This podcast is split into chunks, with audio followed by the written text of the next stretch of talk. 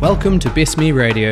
I'm your host, Carl Hamilton, and I talk to experts in many areas, including movement, psychology, nutrition, as well as other inspiring people who have done extraordinary things, all in an attempt to provide you with the information, inspiration, and tools that will empower you to step into the best version of yourself. Hello, Best Me followers, and happy 2019. I hope you're having or have had a really nourishing time with your loved ones. I certainly have here in good old Wellington summer, um, and have spent some good time reflecting on 2018 as well, in which I'll be sharing the process and what I found in my blog that you can subscribe to through the website www.bestme.co.nz. I'll also be sharing photos and experiences from Mexico, in which we are leaving to this week, which is pretty exciting. Now, we have a pretty amazing start to Best Me Radio 2019. And this is with a person I've always wanted to hang out with and chat to. So I'm very grateful for this opportunity. He's a person that's been one of the most influential in the wellness world globally. And uh, this is one of a two part series. Um, and in this one, we really get to know who he is, um, his extensive background. He shares many experiences, including um, many very painful ones, in fact, that have shaped him, um, and as well as some of his processes and musings. Then we begin to dive into some more juicy stuff around uh, what it means to be human and basically why we almost have limitless wisdom and intelligence available to us if we do certain things right. Um, and this will challenge many of you. It certainly did uh, myself. Um, and this is a perfect segue into part two, which is around spiritual wellness and development, and, and basically everything that surrounds this subject. So please enjoy. Put your thinking caps on. I'd recommend taking notes, as there's a lot of gold here. And please check out the show notes for the references and the links. Enjoy. Hello, I'm Paul Chek, and I am a holistic health practitioner. I began my career as the trainer of the United States Army boxing team. I used to be a fighter on the team. I also represented the Army in triathlon. I won the Army triathlon and became the Army's representative at the uh, United States Triathlon Series USTS uh, National Championships in 86, which I also qualified for on my own, not just as the Army representative. So I have a long background in athletics ever since I was a child. Uh, all the way back in the very beginning, I was wrestling like in the first grade, played every sport you could play in school. I was a competitive motocross racer. I started boxing, was in a boxing club for a number of years. I was a, I studied taekwondo for several years. I was a kickboxer. I was sponsored by Honda as a motocross racer, so and I was ranked. I was quite successful as a young man doing that. I used to race stock cars. I used to race for in the 82nd Airborne Division. So I'm kind of a wild, crazy dude. and um, when I got out of the Army, I went to sports massage therapy school. I had been practicing massage therapy in the Army. I was the first person ever to offer massage therapy on the United States Army boxing team or to the Army athletes. And I did that by just studying books and using my intuition. And uh, the team doctor was an osteopathic physician, so I got to learn from an osteopathic physician how to t- take care of sports injuries for two years while I served as the trainer. My job was to design all their conditioning programs, their nutrition, and I learned a lot about nutrition from my mother, who is a yogi since I was 12 and my parents raised us on a sheep farm on Vancouver Island, British Columbia. And both of my parents are quite holistic. My stepfather used to be a special effects man at Universal Studios, and he's a very, very highly skilled, very intelligent man. So, living on a, a working farm, we raised our own food and our own animals. We're pretty much self contained. It was a working farm. We sold produce. Uh, we sold firewood. We sold animals. We ate and butchered our own animals, hunted on our own property. We had all sorts of wildlife there. So that's where I learned a lot about nutrition from my mother. And then I studied nutrition as an athlete so I could have the edge. So by the time I got out of the army and had, had done the training with Dr. Pitluck and learning how to care for uh, sports injuries, as well as practicing massage therapy and implementing my nutrition strategies, my massage therapy, my conditioning philosophy. Um, I had a good base of knowledge, and then I got my license as a sports massage therapist, and then I finished my training to become a holistic health practitioner, which in California is a license that allows you to use any natural means to help people with any kind of problem. So it's a good license because it's fairly uh, loose so I can use herbs. I can do you know things like hypnotherapy, uh, those types of things. I've traveled the world learning from the best experts I could find in almost any field that related to the kinds of challenges my patients were having. So for about the first 16 or 17 years of my career, I averaged between 35 around between 16 and 35 thousand dollars a year just on my education. But I learned it from the experts, less of an academic training, more of going to the people that were well recognized and respected for their skills, which included people like uh, Frank Wildman. I did 100 hours of training in Feldenkrais work from Frank Wildman, who was actually trained by Feldenkrais himself. I studied the Alexander technique. I uh, studied with Sand, uh, Sandy Burkhart, one of the top shoulder experts in the world. I studied with Vladimir Janda and um, Karel Lewit in the Czech Republic. I did an advanced training program actually in the Czech Republic. I learned infant development there and advanced rehab concepts. So uh, I spent a lot of time. I've got a very comprehensive library. I've read literally thousands of books. And I've been fortunate enough to be able to help many, many of the world's greatest athletes and sports teams and people with all sorts of physical, emotional, mental, and spiritual challenges from all over the world. And I'm also licensed through the Native American Council as a medicine man and spirit guide. And so also incorporate um, native techniques, medicine, uh, plant medicines. And I'm also an art therapist and have studied art therapy for many years. And I'm also a painter. I paint and, and do my own artwork, which my whole office here is covered in. And I use art be in my work. And I founded the CHEK Institute in 1995, and we have about, oh, good 10,000 people that are uh, at some level of our training programs, and we have 13 instructors that travel the world. And I've published many, many articles, and uh, I have three patents. I'm an inventor. I have patents on exercise devices. I have patents on special instruments for postural assessment to get accurate assessment of people's joint alignment and mm. posture. And so that's a quick rundown. that's the Cliff Notes version. Yeah. Hey, um, thanks for that, Paul, and thanks again for coming on. I'm uh, pretty excited about this, and uh, you know what a what a toolkit you've got up your sleeve there. Also, um, yeah, incredible experience. What I'm really interested to to dive into uh, initially is I just want to explore were there any painful experiences or uh, you know traumatic sort of events that helped shape you, and uh, and what have you learned through those experiences? Well, that's a big question for me because there's been a lot of them. Um, mm. First of all, my my mother and father split up when I was about five. So anytime parents have a divorce, it's very traumatic to the children. Mm. Um, unfortunately, the man my mother married next was very, very physically abusive verbally abusive, very dangerous man.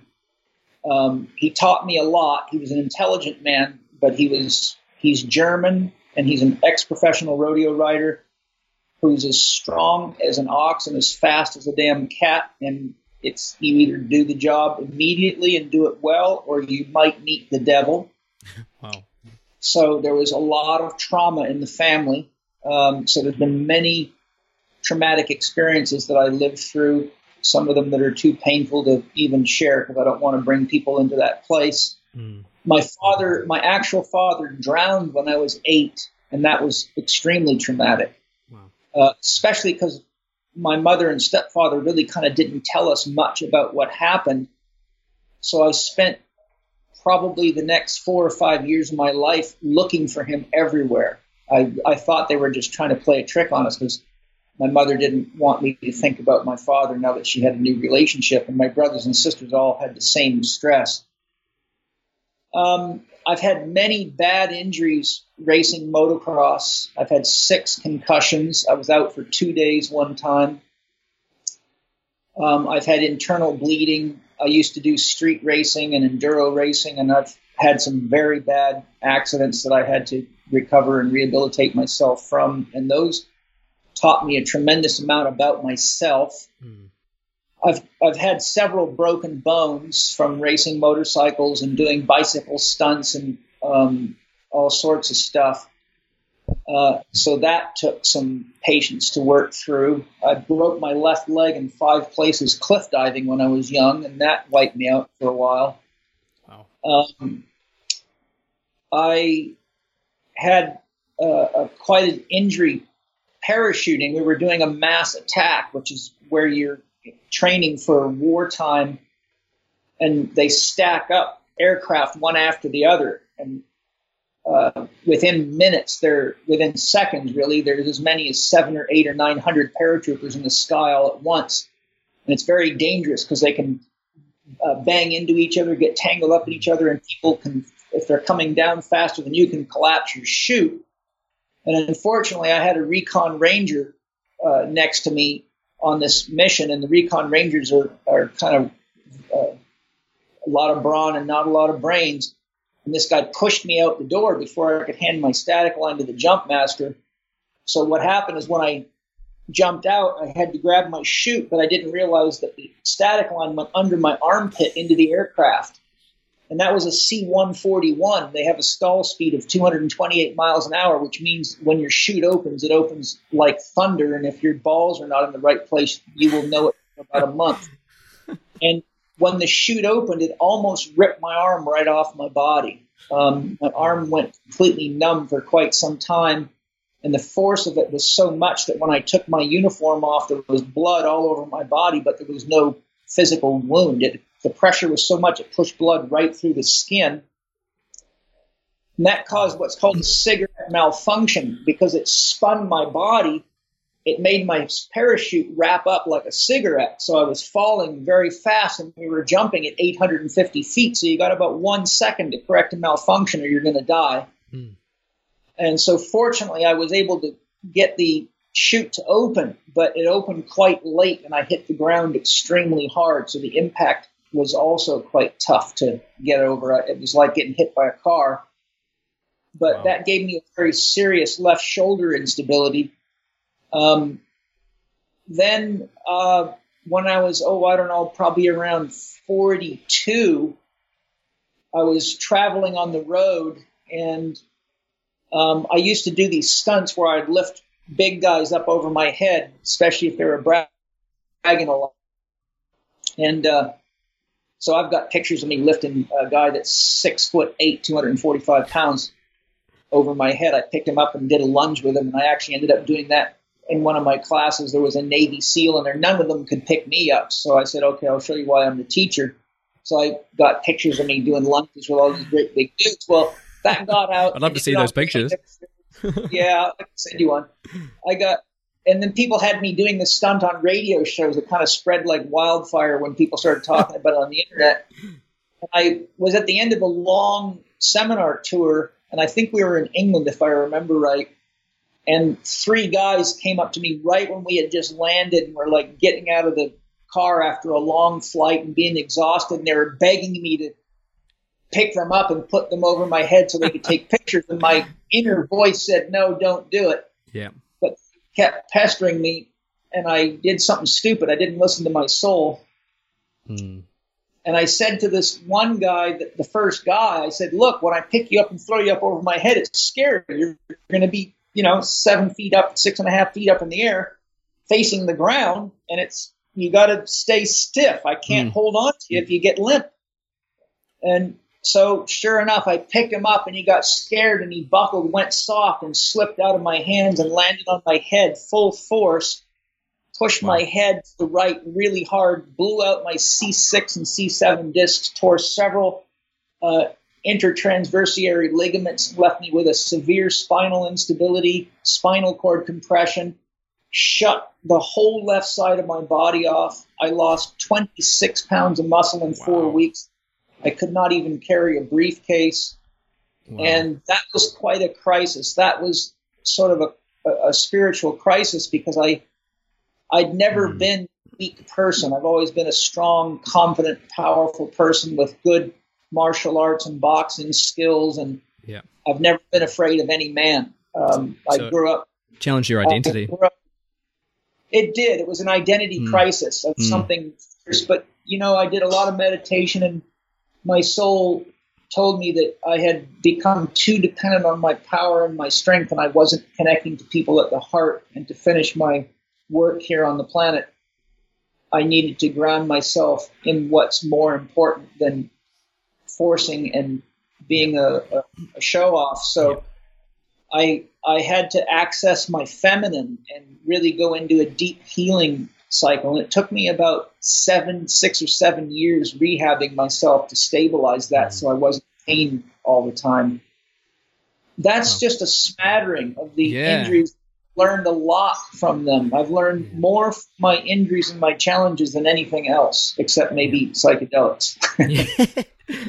well, we're going to get to that soon. But first of all, uh, yeah, thanks for being so vulnerable and sharing those stories. Really appreciate it. And uh, well, um, that's quite a list of uh, physical trauma you've got going on there. and and there's been several other deaths in the family that were painful too. Yeah. For example, my sister's three-year-old boy drowned in their swimming pool. Oh, no. Then my grandparents have all died. You know, so the kind of stuff that we all have to work through. Yeah. But each of them's brought me closer to Great Spirit. Okay, well, you know, we want to get to this uh, anyway, so I thought we might start around some definition. Um, and I thought before we go into you know spirit and spiritual wellness, which I want to get to, um, I'll be interested yeah. to see hear your take on what it means to be human. So if we can identify uh, the human first. Well, the human being is unique um, because of our vertical orientation and brain size and brain structure, we're very unique. You know, if you, most people don't realize this, but the human body's an antenna system. It picks up cosmic information. We pick up the thoughts and feelings and emotions of each other. We pick up the thoughts, feelings, emotions of our pets, our animals. We all know when a horse is nervous, for example. Uh, we know when our dog's nervous. Uh, if we're healthy, we pick up the um, feelings and the messages from plants and, and trees. And this is where the shaman learned to make their medicines. We have this sort of ignorance about the intelligence of plants and trees, but they're highly intelligent. And there's great research showing that, but it never makes it into the mainstream. Yep. The point I'm making is that the human nervous system can go all the way down to connecting to feeling and relating to matter, and it can go all the way up to uh, beings that live in dimensions that are outside of the range of the five senses alone that can only be engaged when we grow ourselves spiritually enough to be able to develop what Steiner called spiritual organs. Steiner said that for each physical organ, we have a spiritual or a subtle energy correlate, and it is through spiritual development practices such as meditation, mental emotional self management, um, breathing, uh, being in nature, uh, mm. and many other practices that we grow and develop these organs of subtle energy perception, which are what we use when we leave the physical domain as our primary organs. But if we don't develop them here, then we just become unconscious when we die and wake up in another body and don't really realize how we got there. And the more evolved the soul is, the more access they have to their past life memories so that they can use that library of information to help people here on in Earth School, what I call planet Earth. Earths. and um, so, you know, so if you look at the construct of the human being, and you study embryology, you can see the recapitulation of the development of this animal species in nature over this, you know, three billion years from single-celled organisms in the ocean all the way up to uh, the paleo mammalian animals. And, and, and there's many great books on embryology showing, for example, at like 17 days in, it's hard to tell the difference between a human being and a salamander. Wow. They, they look very similar. And then we look like a chicken at certain times.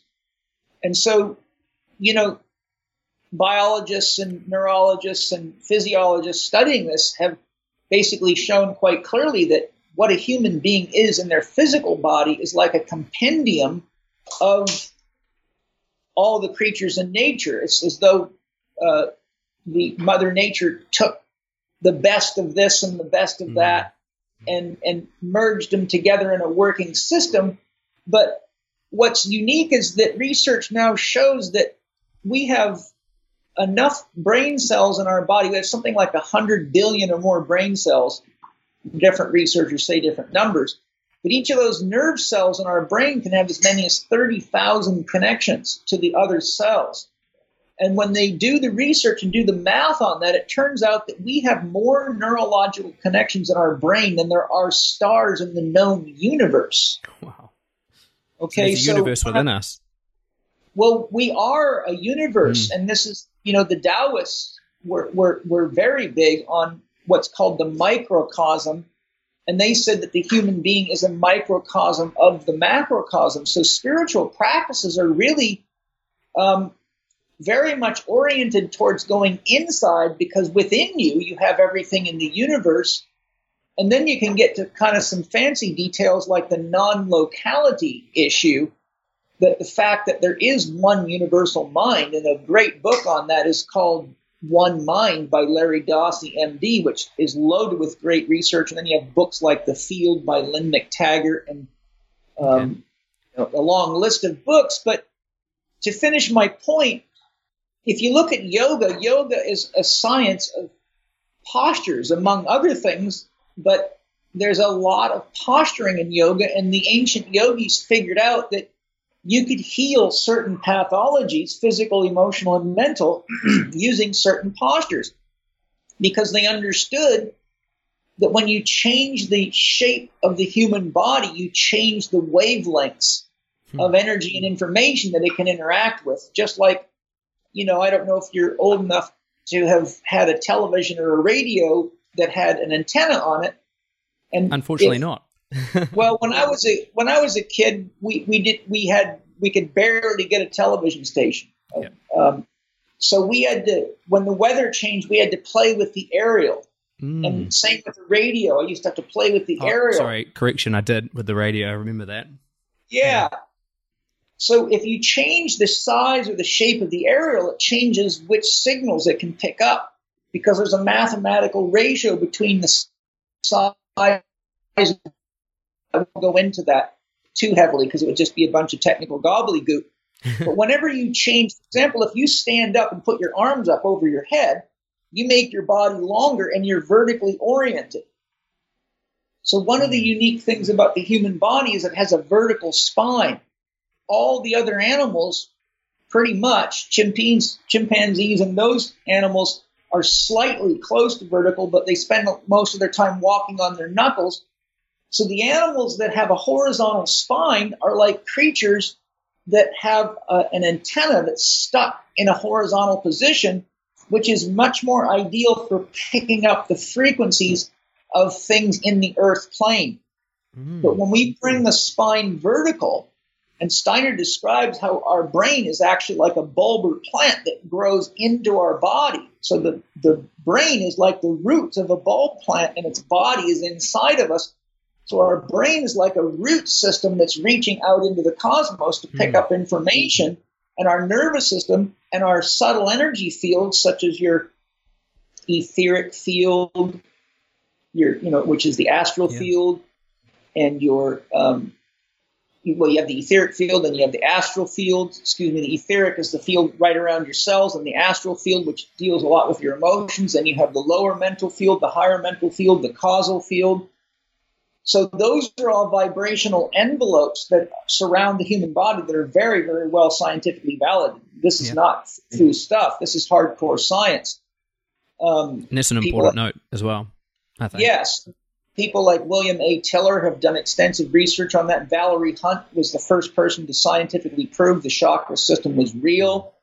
Um, Cynthia Dale's book, the uh, Encyclopedia of Subtle Energy Anatomy, is loaded with current scientific research on all these things. Mm. The book Life Force by Claude Swanson is about 800 pages of research on all this stuff. So this is all. It, it sounds to the uneducated like airy fairy, you know, silliness, but this is really hardcore yep. stuff now. Science has incredible research around it. Yeah, but but you know it doesn't fit the mainstream dogma, so you don't hear about it unless you talk to a crazy man like me. so to, to, to kind of finish what a human being is, a human being has the capacity. If you look at the book "Stalking the Wild Pendulum" by Itzhak Bentov, who was the guy that invented the pacemaker, which is still in use today, he died in a plane crash in I think '95. But Bentov was the first scientist to actually do research on what meditation was doing to people. Mm. And he was a very deep meditator. He was a remote viewer, and he was a genius. And his book, Stalking the Wild Pendulum, shows in scientific language how human beings are constructed and why it is and how it is that we can connect with everything from plants and stones and animals all the way up to devas and spirits and angels. And this guy was a brilliant scientist. So this isn't just fluffy stuff. Yeah. And um, so the human with that powerful brain that has the more neural connections than there are stars in the known universe, and with a very complex subtle energy field, which also serves as an energetic antenna, actually has, when we're at our potential, the ability to connect to anything and everything in the entire cosmos. Wow. Wow. The animals are more phase locked into more narrow frequencies and a more narrow self perception. So the human being is in the middle between the earthly realm below and what I call the angelic realm or the subtle energy realm above, where all the information that actually is what informs the physical systems is. Your body is informed. If, if you, mm. for example, when you go out in the sunlight, it feels good, it's exciting, it's warming, it's also telling your body to make more vitamin D, to produce cortisol, to keep you awake. It has enough. So you see, energy comes with information. Mm. So the, the human beings got the capacity to connect with and interpret a wide, wide, wide range of signals, really more than any other creature that we've ever found. Other, there's nothing more comprehensive than ourselves with our potential. Yeah.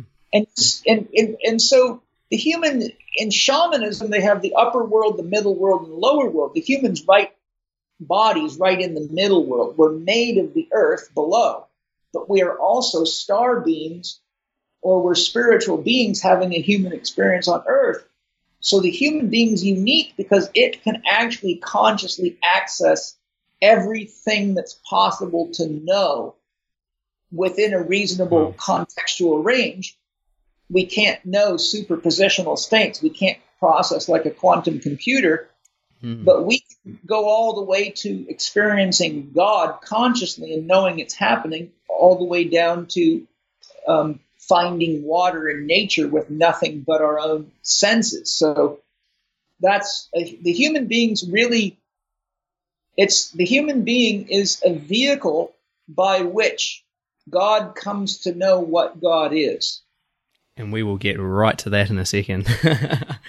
That's amazing. That brought up so many uh, so many questions. Um, first of all, obviously, you talked about the antenna system, and you know the human being uh, experiences many different positions and has the ability to access many different movement patterns, postures, and positions throughout its lifespan.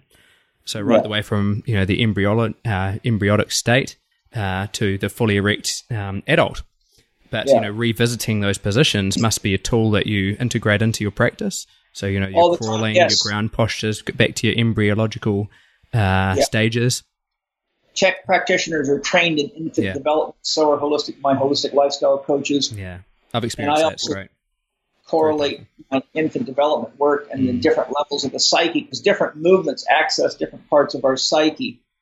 Uh, for example, if you're doing sphincter exercises, so, so when people have things like incontinence, I use sphincter exercises, or when they have eye disorders or oral disorders.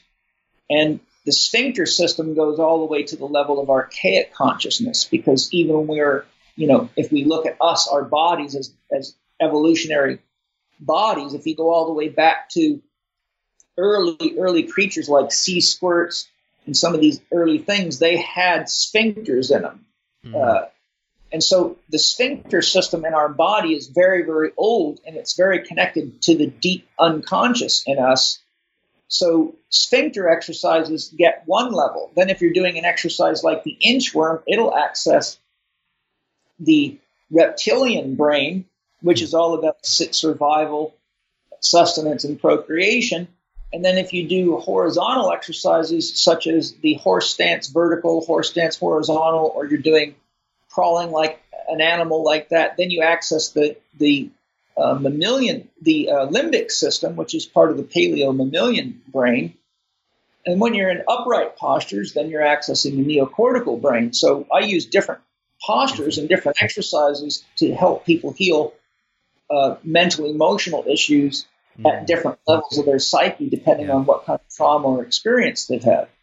Fascinating. And um, the other thing that, that came up for me was um, I don't know if you've come across Grant Soosalu's work on uh, multiple brain integration technique.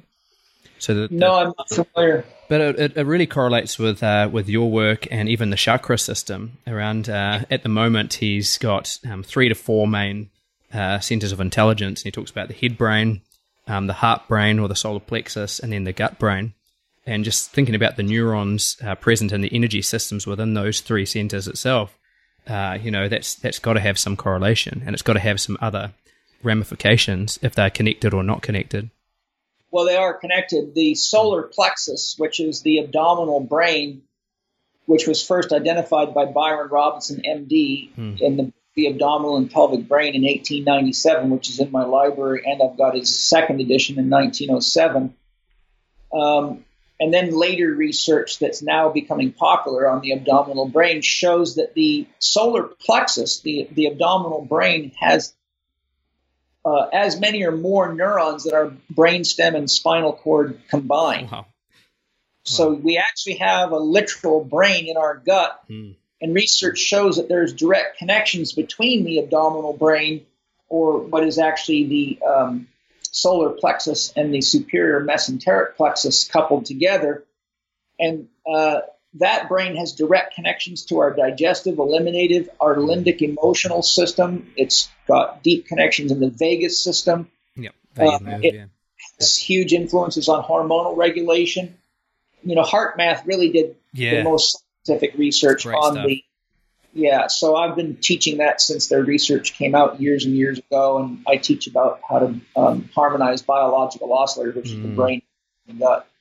What's fascinating to me is um, not not willing to blow wind up your ass there, but um, a lot of the stuff you talked about, you know, twenty maybe more years ago, um, is all becoming uh, more and more mainstream, which is incredible. Um, like your uh, the way you explained the correlation between the autonomic nervous system the vagal yeah. nerve and the and the centers of intelligence. It just uh, it's all becoming more mainstream, which is great, and hopefully it continues down that path. Yeah, a lot of the stuff I was literally talking about 20 years. I was the first guy I know of in the world traveling oh. the world teaching people back, you know, in the 80s that t- traditional gym machines were just messing people's bodies up something fierce. Yeah. So I've been given the title "The Godfather of Functional Exercise" in a number of different. I think it's a fair title. and uh, I used to blow people's mind because I, you know, I'd studied neurology, physiology, human yep. movement, kinesiology, biomechanics, and every. You've been all over the spectrum. It's great. And so I was lecturing on the science of all this, showing them with hard we were doing in gyms was ruining people I got a mix of oh my god to absolute revolt against Paul Chek. So you know, yeah, um, I can imagine you yes, would have copped some criticism along the way. I've I've been under fire my whole career, but you know it's it's usually people that are just scared, confused, yep. or dogmatic, yep. and yep. I, now I just have empathy for them. But I used to tell them if you're going to pull a sword on a samurai, you better know how to use it. Brilliant. Okay, so that is the end of part one. And how about that? You can take a big deep breath out now. Um, and the good news is we're only getting warmed up. Um, part two is coming out next week, and we go deep. so be prepared to take notes and challenge yourself on every level. Uh, I certainly learned a lot and got a lot out of this one. Um, again, please check out the links in the show notes. Uh, some of Paul's work um, is available through the CHEK Institute, And as I recommend to pretty much everyone I talk to, The Last Four Doctors You'll Ever Need is one of the best books, wellness books on the market. So please check that out. I'd highly recommend it. Uh, his blog has a lot of great content. Um, his YouTube channel, channel has a lot of free content, which is amazing. And uh, be sure to check out his podcast called Living 4D. And as I said, all of the links are in the show notes, so please check them out. Um, I would also love to hear what you learned from this episode and how it may influence your life as of now. Uh, please share those thoughts um, or those applications through any of my social media channels. And please tune in for part two next week. As I said, come prepared because it goes deep. Uh, in the meantime, keep stepping into the best version of yourself. This has been a production of TheWellnessCouch.com. Check us out on Facebook and join in the conversation on Facebook.com forward slash The Wellness Couch. Subscribe to each show on iTunes and check us out on Twitter. The Wellness Couch, streaming wellness into your lives. Whilst the Wellness Couch presenter endeavor to provide accurate and helpful information to their listeners, these podcasts cannot take into account individual circumstances and are not intended to be a substitute for health and medical advice from a qualified health professional. You should always seek the advice of a qualified health professional before acting on any of the information provided by any of the Wellness Couch podcasts.